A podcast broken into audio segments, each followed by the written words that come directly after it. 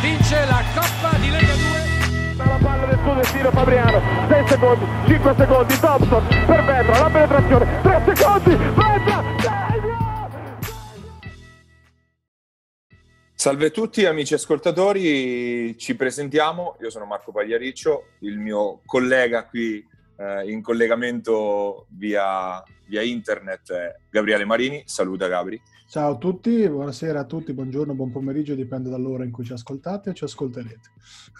E siamo qui per la prima puntata del podcast del basket marchigiano che si chiamerà, anzi che si chiama già Gli Immarcabili, ci avrete visto muoverci sotto traccia sui social in questi giorni. Ringraziamo eh, Giuseppe Contigiani che ci ospita invece su, su Basket Marche parleremo da oggi e per le prossime settimane, per i prossimi mesi, per i prossimi secoli, dipende anche da voi Dato. se ci vorrete seguire eh, e soprattutto se sopravviveremo, eh, del basket di, della nostra regione, la Serie B, la Serie C Gold, la Serie C Silver, ci appassiona, la seguiamo da, da sempre io e Gabri e quindi ora ci faremo, ci faremo due chiacchiere e vi condivideremo con voi i, i, nostri pensieri al riguardo. Iniziamo ovviamente eh, dalla Serie B che quest'anno eh, parla molto marchigiano. Eh, Assolutamente, dom- con tanta qualità mi verrebbe da dire. Insomma, cioè... Eh beh, quant- quantità visto che ce ne sono sette di squadre, poi qualità visto che comunque le nostre eh, la stanno facendo abbastanza da padrona. Domenica, eh, soprattutto, si parte con una, eh, con una, delle sfide chiave probabilmente di questa parte, prima parte di stagione, il derby tra Rossella Civitanova e Risto Pro Fabriano. Fabriano capo classifica, Civitanova quarta, ma a meno 4 dalla vetta. Eh, un derby, un, derby, che ha eh, tutto per essere una, grande, una grandissima sfida. Che ne pensi tu, Gabri? Come la inquadri? la inquadro che hanno, secondo me, fatto una grandissima scelta nel prendere il palazzetto della Lube, che deve essere innanzitutto sì. una grande festa per lo sport marchigiano. E dal punto di vista uh, della partita strettamente si affrontano probabilmente una delle favorite, no? che all'inizio de- parlo di Fabriano chiaramente. Direi di sì. È data da tutti i bookmakers. Uh, anzi da tutti quelli che se ne intendono non come noi, eh, ma meglio, ecco. ovviamente, come una delle favorite, una, una squadra costruita sicuramente con l'obiettivo dichiarato di salire e una squadra che secondo me non possiamo definire del tutto come sorpresa perché eh, quando prendi Valerio Amoroso Beh, con dei nomi ecco con dei nomi prendi così. Valerio Amoroso non può essere una sorpresa però neanche che probabilmente ne possiamo parlare eh, ne parlavamo poi insieme ieri per telefono, probabilmente Civitanova è a un tiratore da diventare veramente una seria contender alla promozione finale, poi magari ne parleremo. Al, al riguardo, no, sono assolutamente d'accordo su questo, è un po' l'arma che è mancata fino adesso a Civitanova per essere davvero a livello di 100 Fabriano e compagnia bella, poi essere a livello di 100 l'ha già battuta domenica scorsa, quindi a livello probabilmente ci è già arrivata molto vicino. E probabilmente però Civitanova anche in quest'ottica eh, è molto importante la partita di domenica appunto per la Rossella eh, vincere la riporterebbe subito a ridosso delle primissime magari darebbe anche uno stimolo sul mercato perché eh, se ne è parlato un po' nelle scorse settimane. A me è arrivato anche qualche sussurrino visto che da Chieti c'è qualche scricchiolio e magari eh, qualcuna Civitanova tiene d'occhio la situazione per appunto fare un innesto di mercato perché se davvero eh, la Rossella dovesse vincere domenica diventerebbe davvero una concorrente per, in primis per la Coppa Italia perché ricordiamo che a fine mm. girone di andata le prime due vanno alle Final Eight di Coppa Italia e poi, e poi si vedrà io guarda, ho visto Citanova dal vivo ma parecchio, l'avrò vista almeno 4-5 volte e devo dire che eh, vabbè, a parte che hanno nettamente il giocatore più forte eh, del girone e probabilmente di tutti e quattro i gironi. Sta facendo, Sottoscrivo. Sta facendo una differenza, ecco. finirla a differenze è, è, limitante. Adesso dalla memoria 27-11 domenica, ma credo sia stata solamente la punta dell'iceberg di quello che fa Valerio in termini Beh, sì. di chip, in termini di eh, tecnica, ma anche e soprattutto forse emotiva. E, e devo dire che Civitanova in questo momento il problema più grande che ha avuto dall'inizio, quel, no, quel piccolo step che è mancato, parlando, sì. provando a, a, ad abbozzare un discorso tecnico, è stato proprio la gestione dei raddoppi su Valerio, non solo su Valerio, perché anche su sul fratello su Ciccio, spesso le squadre sono molto adeguate, barra vanno proprio a raddoppiare spudoratamente. Per questo parliamo di un tiratore perché spesso sì.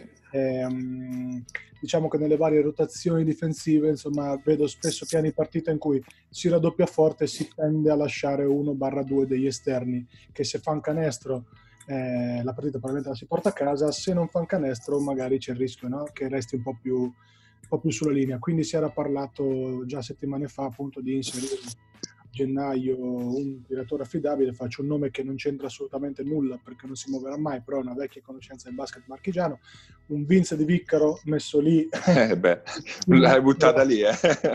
no, Vince non si muoverà mai perché è anche appena diventato papà. Chiaro. Se mai ci ascolterai facciamo anche gli auguri a lui. Ah, lo saluto anch'io, assolutamente. Ciao Vince. E alla signora. Però ecco, Civitanova forse in questo momento con un innesto di questo tipo può de- veramente fare il salto di qualità definitivo per diventare una delle prime 3-4 della, della corsa, sicuramente. Sì, non, non, a caso tra i nomi che erano saltati fuori c'era stato quello di Gueglie prima che poi sì. andasse, che finisse ad Ancona, c'era stato quello di Siragov che poi è finito a Porto Sant'Elpidio. Sì, e a me è arrivato qualche sussurrino su un interessamento per Ruggero che stava dominando con la maglia di Chieti, ma appunto Chieti è una polveriera pronta ad esplodere. Eh, lui molto amico dei fratelli Amoroso, molto amico del DS Mario Tessitore, chi può dirlo se, eh, se magari poi dopo, dopo, la partita di domenica si dovesse muovere qualcosa. Hai parlato giustamente di Valerio, eh, mi ero appuntato giusto qualche numero riguardo al suo inizio di stagione e al confronto che sarà stellare con, con Luca Garri che è l'altro poi fenomeno, se vogliamo, sceso quest'anno di categoria. Valerio Amoroso è secondo realizzatore a 18,2 di media nel girone. Garri si ferma al terzo posto a 16,3. Valerio è primo per valutazione a 23,8 e Garri è secondo a 22,5. Valerio Amoroso è primo per rimbalzi, addirittura quest'anno ha riscoperto anche questa passione a 10,3 punti a rimbalzi a partita e Garri si ferma a 8, quindi siamo veramente ad un confronto che sarà, che sarà stellare. Ma stellare. Quello, che più, quello, che più, impressiona di entrambi eh, è proprio quanto condizionano il gioco degli avversari e quanto eh, danno, come posso dire, un qualcosa in più al proprio, ai, ai, ai, compagni, la leadership tecnica, emotiva. Io ricordo benissimo la partita infrasettimanale eh, ad Ancona in cui Valerio e, e, compagnia fino al terzo quarto avevano vivacchiato anche perché avevano due incontri eh, abbastanza vicini. E al momento di mettere i canestri decisivi eh, quelli non è un caso che entrino sempre. Lo stesso si può dire tranquillamente per Garry eh, che sono veramente giocatori che hanno dentro nel DNA ovviamente a maggior ragione in più in queste categorie per loro insomma non abituali, per loro un più basse, eh, quella, la capacità di migliorare anche i compagni, di migliorare anche chi, chi gli sta intorno, insomma questo è, è abbastanza acclarato. Ecco. Se a tutto questo mettiamo, ehm, per quanto riguarda Fabriano, un'organizzazione di gioco sicuramente di altissimo livello come quella proposta da, da coach Panza e allo stesso modo non si può dire altrimenti di, eh, di Massi Domizioli che sta facendo secondo me un lavoro egregio a, a Civitanova quest'anno, ecco che probabilmente non ce ne vogliono le altre marchigiane, la partita da vedere domenica è sicuramente questa qua, insomma.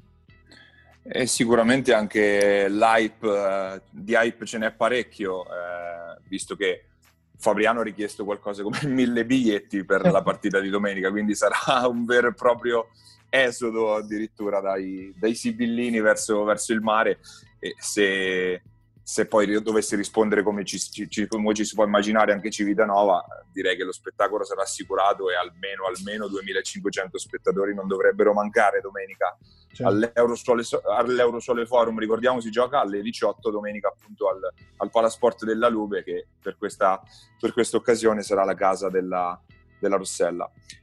Cambierei discorso, diciamo, anzi restiamo sempre nella, in Serie B.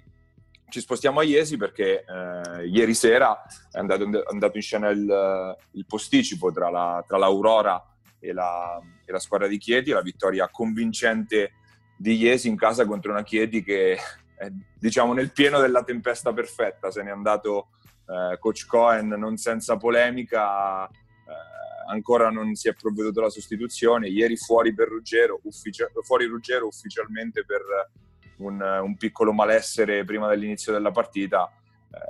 vedendo la partita, Gabri, ho avuto l'impressione una squadra completamente allo sbando, con tanti nomi, tanti giocatori sicuramente di altissimo livello, ma che non stanno trovando il, il bandolo della matassa.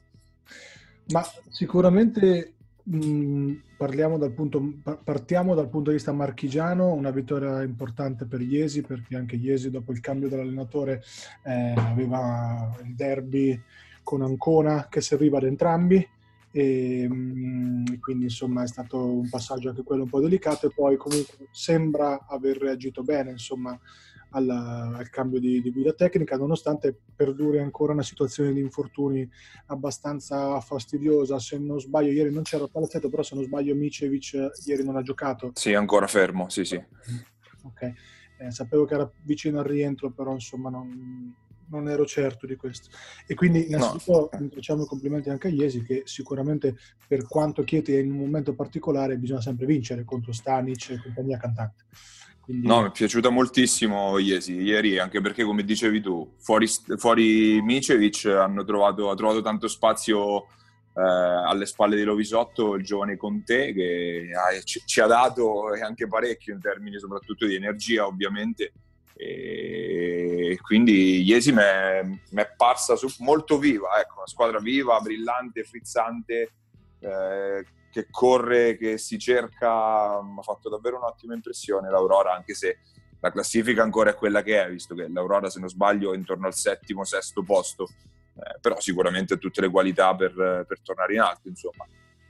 E Chieti, a proposito, eh, Chieti è bella è un bel mistero, nel senso che è ovvio che qualcosa si sia rotto, è ovvio che qualcosa si sia rotto ormai da un po' di tempo, nel senso che alcune vittorie sono state, non ultima quella col campetto di, di, di settimana scorsa, se non sbaglio, è stata magari un po' illusoria, diciamo così, ma eh, sicuramente Chieti hanno, hanno, dei bei problemi e questo è un campionato che non ti permette secondo me di avere problemi, nel senso che perdi due partite di fila e rischi di trovarti fuori dal treno dei playoff, perché le pretendenti sono almeno boh, 10, se non forse qualcuno in più. Comodamente.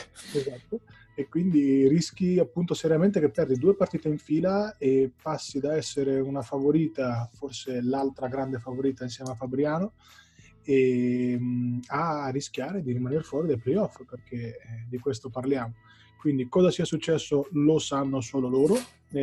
Possiamo provare a fare delle ipotesi, ma non è questa la sede né probabilmente eh, rischieremo magari di, ecco, di, dire delle inesattezze che non ci competono. Sicuramente quello che manca a Chieti è serenità e sicuramente quello che manca a Chieti forse sono anche delle gerarchie eh, ben definite. Eh, già Loreto fuori con, con, Cohen per tante partite sicuramente eh, non ha, non ha aiutato eh, alcuni giocatori, parlavamo anche di questo prima, magari stanno rendendo un po' al di sotto dei loro standard abituali, facciamo un nome su tutti, magari Rezzano. Insomma, Sicuro. una serie di problemi che non vorrei essere nel prossimo allenatore che insomma dovrà sbrogliare un po' la matassa. Il presidente non l'ha presa benissimo la sconfitta di ieri, giustamente, perché comunque il budget impostato è stato importante, l'obiettivo era molto molto chiaro. Quindi si parla di un ritorno di Sorgentone che, se non sbaglio, è ancora a, libro paga. Ehm, sì, della... sotto contratto per un paio d'anni, credo ancora. Quindi si parla di questo, non lo diciamo noi, lo dice una, un autorevole eh, newsletter, insomma, però se ne parla anche diciamo, da, da chi ne capisce. Bel, bella gratta da pelare, ecco, non vorrei essere insorgentone anche per lui perché è vero che la squadra è forte, ma è anche vero che i problemi sono tanti. Eh, visto che parlavi anche del, dell'equilibrio giustamente che c'è per la, la corsa ai, ai playoff, eh, una squadra che appunto ha, è, un stato un po' l'emblema di quello che dici tu, se, se, perdi due sconfitte, se hai due sconfitte in fila poi è un attimo a crollare in classifica, è stata la, la premiata Montegranaro che era partita fortissimo, veramente sorpresa della prima, primissima parte di stagione, ora quattro sconfitte consecutive e risucchiata nella, nella zona un po' a cavallo appunto tra i playoff e playout, una Sudor che eh, sicuramente non, è, non, era squadra partita per fare alta classifica da neopromossa, eh, però aveva mostrato davvero grande organizzazione, grande ritmo, alcune vittorie veramente di cuore, anche perché andare a vincere alla bombonera è sempre è sempre un problema e ora però è un po' rientrata nei ranghi, se vogliamo, che ne pensi Capi? Ma io mh, anche qua bisogna secondo me partire dal presupposto che appunto la Sutra era una partita con obiettivi ben diversi, no? magari da, da, dalla Fabriano di turno, dalla Iesi di turno o poi ne parleremo dopo da, dal campetto Ancona di turno. Quindi eh, se è vero che eh, sta venendo risucchiata in questo momento, c'è anche da dire che forse aveva fatto troppo prima e quindi magari anche alcune vittorie in trasferta eh, veramente ottenute con tanto tanto cuore che mi sembra un po' il leitmotiv no? di questa squadra insomma sì eh, assolutamente sì con un forte DNA eh, avere grenze comunque tra l'altro devo fare apro una parentesi velocissima i miei complimenti più sentiti oltre che a Marco che vabbè su questo ne parleremo magari più avanti a Lupetti che... E lo sapevo che saresti arrivato lì al tuo pupillo Riccardo Lupetti. Lupo, però sinceramente sincero, per quanto io adori eh, Lupetti, non pensavo che potesse essere un giocatore capace di, fa- di avere questo impatto anche, anche, in Serie B per la fisicità ovviamente che, che certo. c'è in Serie B che è ben diversa. E di fatto da esordiente perché se, se non, non so se ha avuto qualche piccola esperienza marginale negli anni precedenti ma quando, se non è esordiente poco ci manca. Insomma. Quindi questo secondo me è, una, eh, è proprio Lupetti in questo momento più che di Angilla che lotta anche un po' con dei problemi fisici, è proprio l'emblema di questa Sutor, no? una, una Sutor underdog, una Sutor che eh, lotta per salvarsi, poi però ha fatto forse eh, più punti di quelli che magari si aspettavano, nel senso che credo che avrebbero firmato sì. probabilmente per, per essere a Natale con questa classifica. Poi è ovvio che adesso magari qualche partita che prima la vincevano adesso la stanno perdendo, però io credo che la Super facciano gli scongiuri gli amici di Montegranaro, a meno di grosse, insomma, di, di caporetto, credo che la salvezza sia ampiamente alla portata, insomma, e poi come dicevi tu, il fattore bombonera è, è veramente qualcosa di importante, sicuro. Eh, anche lì si parla di, di qualche movimentino in arrivo, c'era è stato messo in discussione Tremolada, che tra gli esterni è quello che appunto anche per il rendimento di Lupetti e di Cerpella, che sono stati sicuramente sopra le aspettative, è un po' finito ai, ai margini delle, delle, rotazioni, pare che possa essere in uscita, ma eh, vedremo se ci saranno movimenti insomma, nelle, prossime, nelle prossime settimane. E, yes, e Montegranaro che poi è attesa domenica ad un altro dei mille derby di quest'anno esatto. perché giocherà appunto contro contro l'Aurora Iesi, un'altra sfida in piena zona playoff, Aurora a quota 12, Sutor a quota 10, quindi siamo sempre, siamo sempre in quella fascia lì. Abbiamo accennato il discorso Ancona, Ancona che invece non riesce ancora a rialzarsi, sempre penultimo posto a quota 4, una squadra che ancora non riesce, nonostante il cambio d'allenatore l'ingresso, l'innesto di, di Gueglie, a trovare, a trovare continuità. Squadra che ho visto praticamente sempre per ovvi motivi geografici e, e di amicizia ovviamente verso, verso, tanti ragazzi, oggettivamente una squadra che disfunzionale, una squadra che ha dei problemi di strutturazione e anche secondo me dei problemi fisici perché eh, Quaglia mh, mm, sicuramente ha dei problemi eh, abbastanza importanti e quando c'è stato oggettivamente non è sembrato un lungo da playoff di, di Serie B di quest'anno. Lo stesso Michele Ferri probabilmente sta un pochettino rendendo un po' meno di quello che si aspettava da un giocatore di esperienza come lui. E una squadra che oggettivamente eh, vive un po' di, di folate, ma spesso, adesso parlando dell'ultima partita, Rinaldi ha fatto una prova balistica pazzesca. Eh, sì. Era 4-4, vado a memoria, prima di sbagliare una, ha chiuso con 6 triple, forse 7. Non ricordo sì. le statistiche sotto, però ricordo bene la partita. Ma alla fine a, a, mh, mm, affiorano sempre quei, quella paura di vincere le partite, di chiuderle. E poi oggettivamente eh, Simone Centanni quest'anno sta rendendo la metà di quello che aveva fatto vedere l'anno scorso situazione... Lo scorso anno è stato forse capocannoniere, se non vado, se non vado errato. di tutta la Serie B. Di tutta la Serie B, se non sbaglio, esatto. Sì. E quindi anche Ancona che eh, continua a faticare e che domenica si ritrova un'altra partita cruciale, anzi probabilmente la partita che non può sbagliare perché c'è la sfida contro Teramo che eh, appunto Teramo è terzultimo a quota 6, Ancona a quota 4 e quella che può essere anche la partita della svolta, se non altro a livello emotivo. Deve esserlo. Eh, anche qua sicuramente questo è adesso qui assodato. A gennaio verranno fatti dei movimenti, probabilmente più di uno, perché delle scelte sono abbastanza evidenti. Eh, ricordiamo che ancora in questo momento fa turnover con i senior e probabilmente uno dei miei pupilli, come tu sai, uscirà. eh, Matteo Redolf. Che Dillo tu, ecco. no, no, ma lo dico, ma credo sia abbastanza evidente. Cioè, un giocatore come Redolf trova in C-Gold dalla prima a quanto vuole come vuole. In questo momento è un po' ai margini, un po' chiuso da, da Timperi e Gueye. Eh, si può tranquillamente disquisire sull'opportunità o meno di farlo giocare 2 minuti, 5 minuti, però il dato oggettivo è che in questo momento probabilmente c'è un Redolf in uscita dal campetto, un Redolf che farà gola a mezza C-Gold, secondo me. Ovviamente. E, e poi anche, anche, lì dovranno essere fatte delle scelte nel, probabilmente nel pacchetto lunghi, perché comunque Quaglia preoccupa e, e non poco, insomma.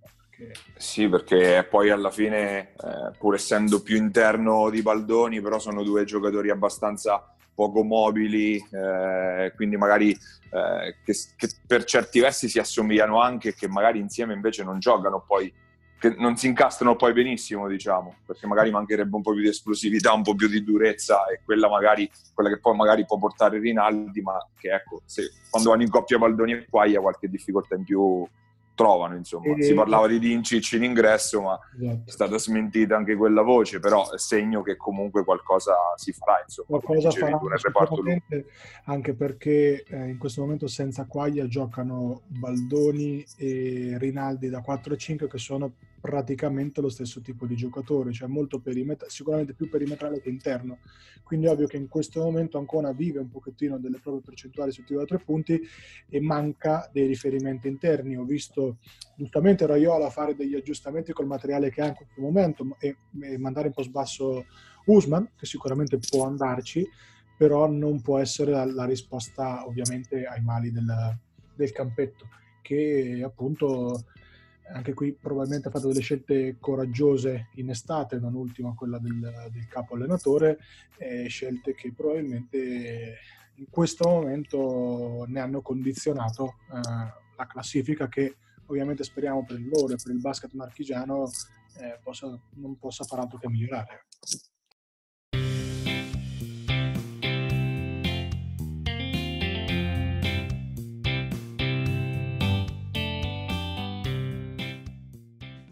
Spostiamo dalla Serie B, scendiamo in Serie C, ovviamente partendo dal massimo campionato regionale, la Serie C Gold, eh, che domenica scorsa ha visto eh, una prima, anzi una sorpresa con la sconfitta della capolista Allei Materica, che eh, è uscita appunto sconfitta in casa nella sfida contro il Bramante Pesaro.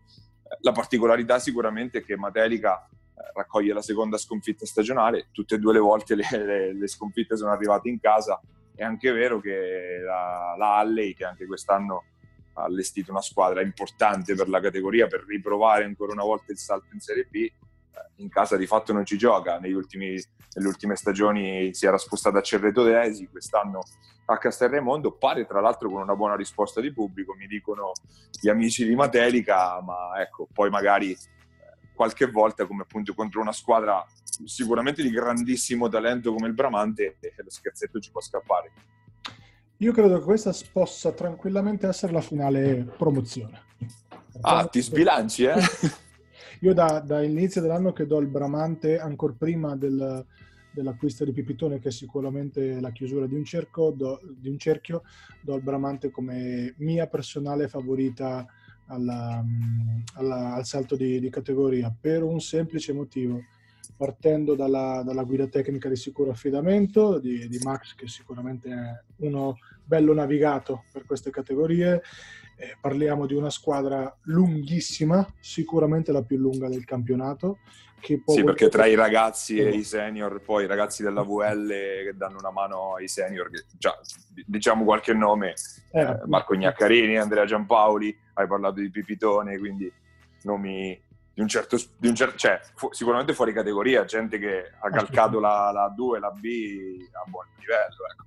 Bramante quest'anno si sta muovendo molto molto bene anche in termini di comunicazione, visto che facciamo un piccolo off topic e sembra proprio che eh, vogliano fare le cose fatte bene. Poi non so se sia il loro reale obiettivo salire o no, ma sicuramente per me è una squadra attrezzatissima, probabilmente la più attrezzata, è lunga, è tosta, completa in ogni reparto, eh, si allenano sempre in tanti, cosa che a questo livello non sempre è scontato, perché magari appunto dall'altra parte ci metto una Matelica, sicuramente non me ne voglia il settore giovanile di Matelica, non ha lo stesso bacino d'utenza, la stessa anche magari qualità di giovani che a Pesaro. Eh, chiaramente, chiaramente. E quindi non c'è da stupirsi che una squadra come Bramante va alla Matelica a vincere, Matelica che aveva una, una stricca aperta, insomma, eh, che l'aveva proiettata al primo posto da solo, ma ripeto, due squadre che secondo me ritroveremo, ritroveremo più avanti. Entrambe ben allenate, eh, il ritorno di, di, Lollo Cecchini è sicuramente una buona notizia per, per il basket marchigiano, eh, perché comunque lo ricordiamo a Tolentino dove sfiorava insomma la, lui con i vari Bartoli, la Guzzi che l'ha riportato dietro, ha sfiorato una clamorosa fondamentalmente Beh, andò a, a, una partita di fatto, quella sconfitta nello spareggio in casa con Valdiceppo se non sbaglio, che poi li, li condannò a restare fuori dalla Serie B, fu una cavalcata clamorosa dalla quale Tolentino poi non si è ripresa più di fatto, perché poi non è scesa fino in Serie D per poi adesso sta cercando di tornare tornare su, ma quello fu sicuramente l'apice di quel, di quel percorso. Finale, ripeto, finale che secondo me è stata una finale anticipata, un bel assaggio di quello che vedremo, una partita a basso punteggio, dico, non, ho, non, l'ho vista perché stavo ad Ancona, mi dicono comunque eh, insomma, un sacco di botte, ma botte cestistiche, nel senso cioè essere scorretti, ma intensità, voglia di vincere, quindi un bello sport anche qui per le categorie, insomma, a questo livello. In classifica Matelica che si è vista agganciata dall'altra pesarese, il, il Pisaurum, oltre che da Foligno.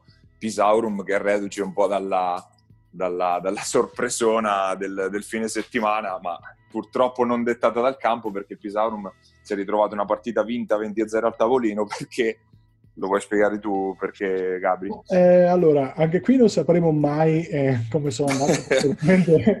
Cose veramente minors esatto, queste. Esatto. Però atteniamoci alla, alla mera cronaca.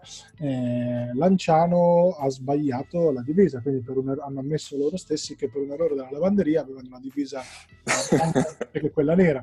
E parliamoci molto chiaramente, a termini di regolamento è tutto giusto quello che è successo. Poi possiamo star qui a parlare mezz'ora del, eh, del insomma, come ti posso dire? Potevano, conci- eh, magari Pisaurum poteva pensare pensar loro comunque a, a, cambiare le canone e concedere quindi la possibilità di giocare, però, però è ovvio che in queste situazioni... Ecco, L'errore ecco. fatto Lanciano, si può certo. su tutto, ma a termini di regolamento è ovvio che il giudice sportivo debba, debba dire questo. Il peccato è che ci siamo persi una partita anche qua che sarebbe stata sicuramente molto interessante eh, tra un Pisaurum che ogni anno sento sempre dire Pisaurum quest'anno i playoff non li fa, poi puntualmente... E poi li fa, e poi li fa e li fa bene. Cioè, ecco. non c'è niente da fare, o se non li fa li sfiora per un, una roba eh, di, di, mezzo punto, ecco, quindi... Eh, non penso che possiamo qui a discutere la solidità del progetto Pisarum da, da, tutti i punti di vista. Poi secondo me quest'anno con il ritorno di Federico Giunta, che è un giocatore fuori categoria, nettamente fuori categoria, e l'esplosione magari anche di Simone Giunta, del fratello, che io personalmente non mi aspettavo mai eh, potesse avere questo impatto, Pisarum anche qui, eh, sorpresa, fino a un certo punto. fino a un certo punto. Quindi... Assolutamente. So, più che altro quella, la sorpresa in negativo forse è stata Lanciano fino ad ora, che era da molti accreditata come davvero la favorita numero uno di questo campionato, con, soprattutto con i suoi due lunghi extra, extra italiani, stranieri eh, Ranitovic e soprattutto Kukinas eh, invece qualche difficoltà e appunto adesso ci si mettono anche questi problemi con la lavanderia sicuramente. Non... Anche lì c'è una, una, cosa da dire che Ranitovic è fuori dal progetto tecnico da qualche settimana, che non sta più giocando, è sul mercato esatto. in maniera abbastanza trasparente, cioè viene tranquillamente accostato un po' a tutte le, le squadre di media-alta classifica de, anche delle altre regioni. Anche qui non capisco cosa possa aver fatto uno come Ranitovic che eh, sposta oggettivamente in queste categorie, però evidentemente avranno fatto le loro valutazioni e ritenuto che eh, possono trovare un fit migliore a gennaio, quindi anche qua aspettiamoci eh, dei movimenti di mercato a breve. Insomma. Maga- magari spostano uno stra- un- si gioca- vanno a giocare magari uno strani- un posto straniero sugli esterni, visto che comunque eh, se ne possono schienare due, tutti e due nel ruolo di lunghi, magari provano a cambiare assetto, visto che fino ad ora è andato un po' a singhiozzo. Non lo so, ipo- ipotesi buttata lì così. Può aver senso sicuramente, come no.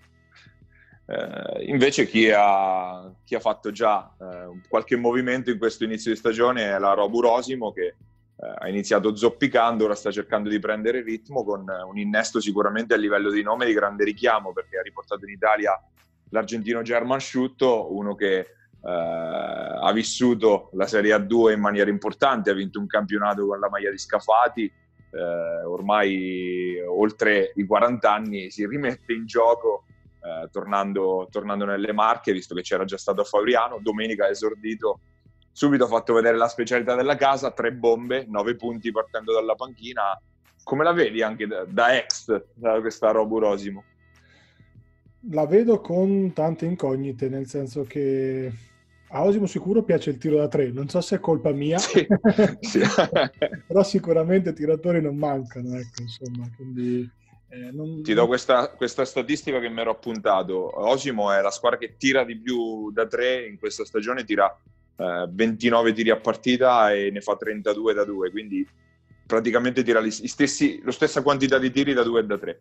Ma guarda, credo di aver, avere delle colpe in merito perché eh, ricordo insomma la sparatoria con, con Valdicepo dell'anno scorso in cui facevano una cosa come, non so se veramente 30-35 tiri a 3 punti. Quindi sicuramente è un tipo di basket che a Osimo si sposa bene, soprattutto quando hai un giocatore come Cardellini, che è ovviamente un intoccabile di Osimo, che fa certo. quello e io ricordo l'anno scorso chiuse con un irreale 42% a tre punti. Lo stesso David è un lungo che è atipico, insomma, un po' undersized, tira a tre punti, quindi sicuramente è chiaro che l'idea sia, sia andare verso quel, tiro, quel tipo di, di, gioco, che poi eh, premi sul lungo periodo è tutto da, da dimostrare, e, però insomma sicuramente va dato merito eh, ad Osimo di provare a ricreare quell'entusiasmo che mh, da tanto tempo manca, però credo che ci siano veramente tanti fattori da dover incastrare per avere nuovamente una Robo Rosimo capace di poter attirare al palazzetto 5, 600, 700 persone o anche di più come era, come era in passato, insomma. Quindi eh, sicuramente l'arrivo di Sciutto è una cosa molto importante per il basket marchigiano, ovviamente resta da vedere le condizioni fisiche, parliamo di un giocatore comunque che era inattivo da un po' di tempo, eh, però insomma non è la prima scommessa che viene fatta ad Osimo nella storia, spesso le hanno vinte, quindi chissà, eh, magari può essere l'uomo che mancava. Sì, è un, la, è un, po la, piazza che manca fino ad ora di questa rinascita marchigiana. Abbiamo rivisto Fabriano ad altissimi livelli, ne abbiamo parlato, Montegranaro, Civitanova che si sta riaccendendo manca un po' solo Osimo, se vogliamo, tra queste vecchie, vecchie, vecchie glorie, diciamo, del basket nostrano. Ci metto Recanati, che è una nobile decaduta, insomma, che magari eh, poi quando arriveremo a parlare della C-Silver, forse, o, o sicuramente nelle prossime puntate ne parleremo, eh, dopo insomma, la, l'abbandono della, della, Serie B, ex A2, poi B, eh, stanno cercando di ricostruire intorno al nucleo, insomma, giovani, quindi anche Recanati va messa tra tra queste diciamo, piazze che comunque speriamo tutti da, da amanti del basket marchigiano di rivedere al più alto livello quanto prima.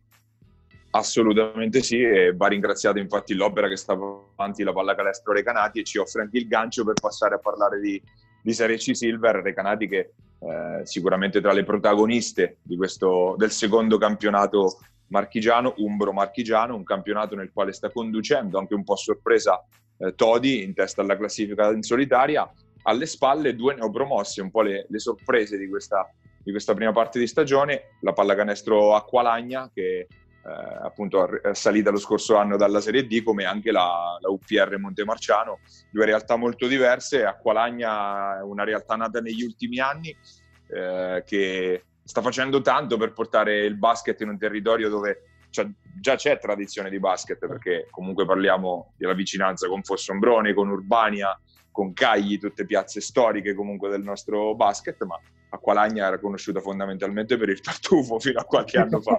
Tra l'altro. Come? E che tartufo dico tra l'altro perché ah, beh, veramente al, alziamo le mani, alziamo Parliamo le mani, assolutamente. veramente super minors che però con progettualità con anche un po' di fortuna, perché comunque sia, eh, insomma, ci vuole anche un po' quella, eh, si sono trovate a lavorare bene, a costruire dei progetti che al momento sembrano solidi e speriamo possano durare il più possibile. Io ricordo Monte Marciano due anni fa non sapeva se fare la Serie D o la promozione, addirittura.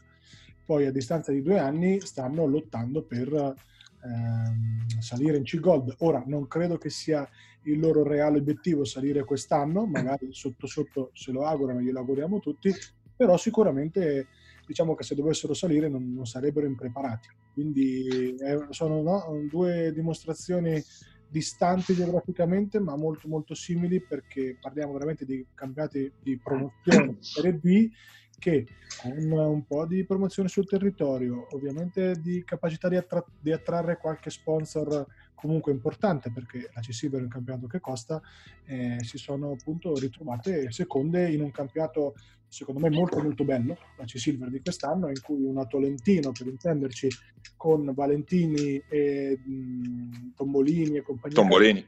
esatto, si trova quasi ad uscire dai playoff se perde una partita e magari, che ne so, appunto Acqualagna si trova seconda perché sono tutte lì.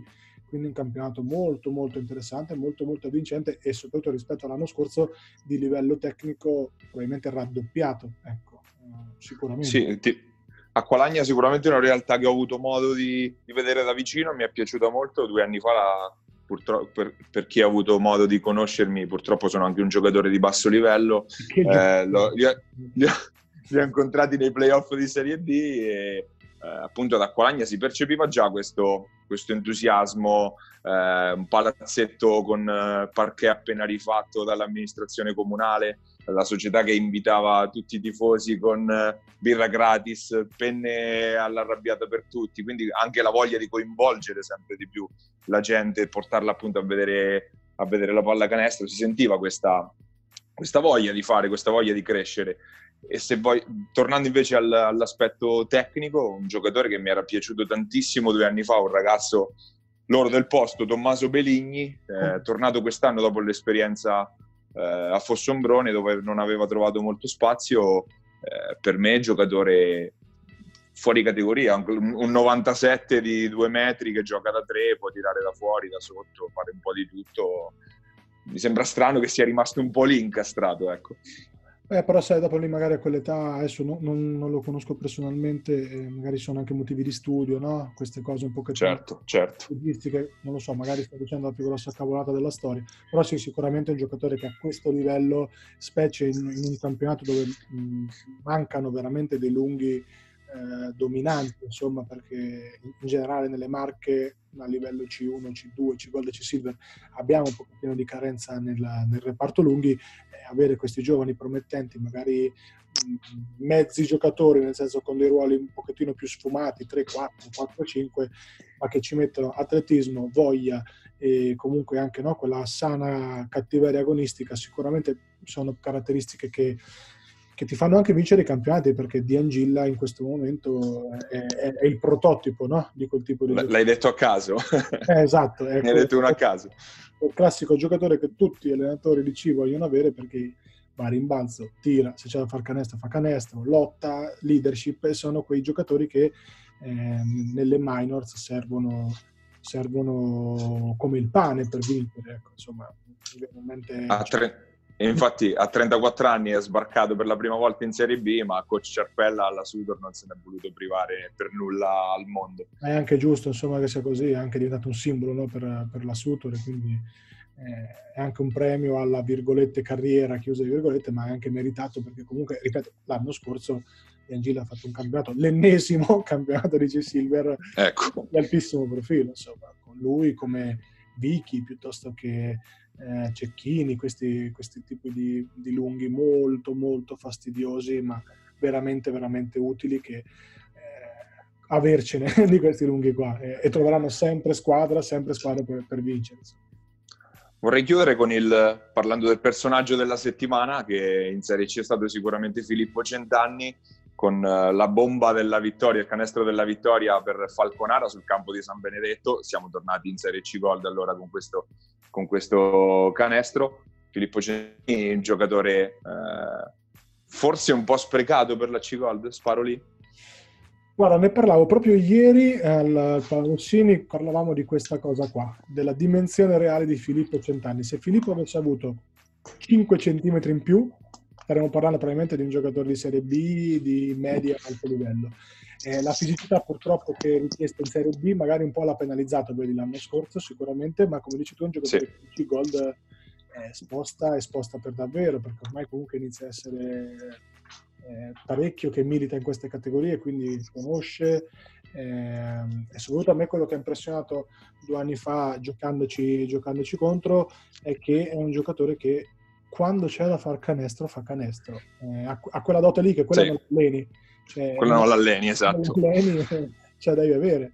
Eh, ricordo i playoff con Osimo, stavamo lì in piena rumba, eh, Filippo due canestri, due bombe, chiusa la partita non è un caso che ieri il, poi c'è stato un errore proprio tecnico diciamo del difensore che se, se l'è un po' perso però anche lì è a metà perché uno come Filippo riconosce no? eh, quel mezzo errore sì. e te lo va a punire il talento ce l'ha lui come eh, il fratello più piccolo sul quale magari approfondiremo eh, più avanti perché è un altro che secondo me merita ehm, un approfondimento che sta rendendo molto molto bene in questa categoria Ragazzo che conosco poco invece lui, il, il, il terzo ormai di questa certo. mini La dinastia, dinastia dei cent'anni, esatto. Simone lo conosciamo tutti, ne abbiamo parlato anche prima, capocannoniere lo scorso anno, quest'anno un po', un po', sottotono, ma sicuramente uno dei migliori realizzatori puri del, della Serie B. Eh. Di Filippo abbiamo parlato adesso, Parlaci un po' di Edoardo, che io sinceramente conosco poco, l'ho visto una volta qualche anno fa, ma non è che l'ho inquadrato molto bene. Guarda, Edoardo è, è sicuramente più fisicato, quindi paradossalmente in Serie C può giocare anche nel 3 e fa canestro come, gli, come i fratelli, quindi abbiamo capito che papà aveva nel DNA il far canestro, quindi beato A proposito di dinastie, ci eravamo dimenticati di papà, appunto. Esatto. E sicuramente è nel suo contesto migliore perché al primo anno diciamo, da, in cui doveva giocare si è trovato a Falconara, una realtà che si doveva salvare e quindi ha giocato tantissimi minuti, ma c'è da dire che se li è meritati tutti perché eh, insomma, ha fatto anche delle prove balistiche importanti, è un giocatore che difensivamente è solido, va meno sotto fisicamente, poi è ovvio che ha meno eh, smart, tra virgolette, dei fratelli più grandi, certo. è una questione di tempo, però mh, rispetto a Filippo sicuramente ha meno doti di playmaking e forse è un po' più realizzatore, e quindi questo è un po' quello che ho visto, però ripeto, sono sincero, non pensavo potesse avere questo tipo di impatto in un campionato di livello come la C-Gold, invece anche quest'anno si sta confermando eh, ad altissimi livelli. C'è da dire anche lui che è nella realtà appunto dove può fare un po' quello che vuole, nel senso che comunque è abbastanza no, sicuro, diciamo, del posto. Certo. Mi piacerebbe vederlo in una squadra che lotta per i playoff per capire la reale dimensione di, di Edoardo, però ripeto, tanto di cappello perché sta facendo due stagioni eh, in cui nel, diciamo, nel, nelle tante difficoltà che oggettivamente ha avuto Falconara è sicuramente una delle note più, più liete. Ecco, di, eh, insomma, quindi veramente tanto di cappello a Edoardo, a Filippo, a Simone, a papà, a mamma e tutti quanti. E alla mamma, ecco, mancava solo la mamma. Esatto. E adesso li abbiamo ringraziati tutti. Eh, direi che di carne al fuoco ne abbiamo messa un bel po' come prima puntata, quindi ringrazio Gabriele che è stata una spalla eccezionale subito per questa prima puntata. Per assecondare queste, eh, dire, queste alzate d'ingegno della, della, mattina, insomma, grazie a ecco. te. Eh, però, eh. Sono divertito, quindi speriamo che sia piaciuto perché potrebbe essere una cosa che, che ripeteremo eh, con, con, costanza. Ecco. Ti, ti troviamo su qualche campo in questo fine settimana?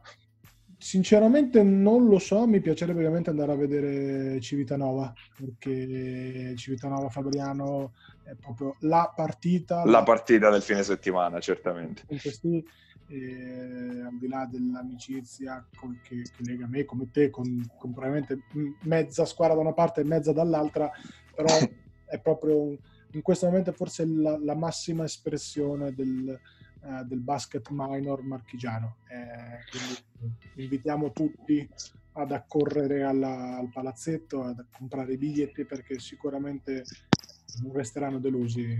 Questo lo possiamo dare per assodato. Assolutamente sì. E allora vi, vi, ringraziamo, vi diamo la buonasera, il buongiorno, la buonanotte a seconda di che periodo della giornata vi trovate. Appuntamento alla prossima settimana, sempre con gli immarcabili su Basket Market.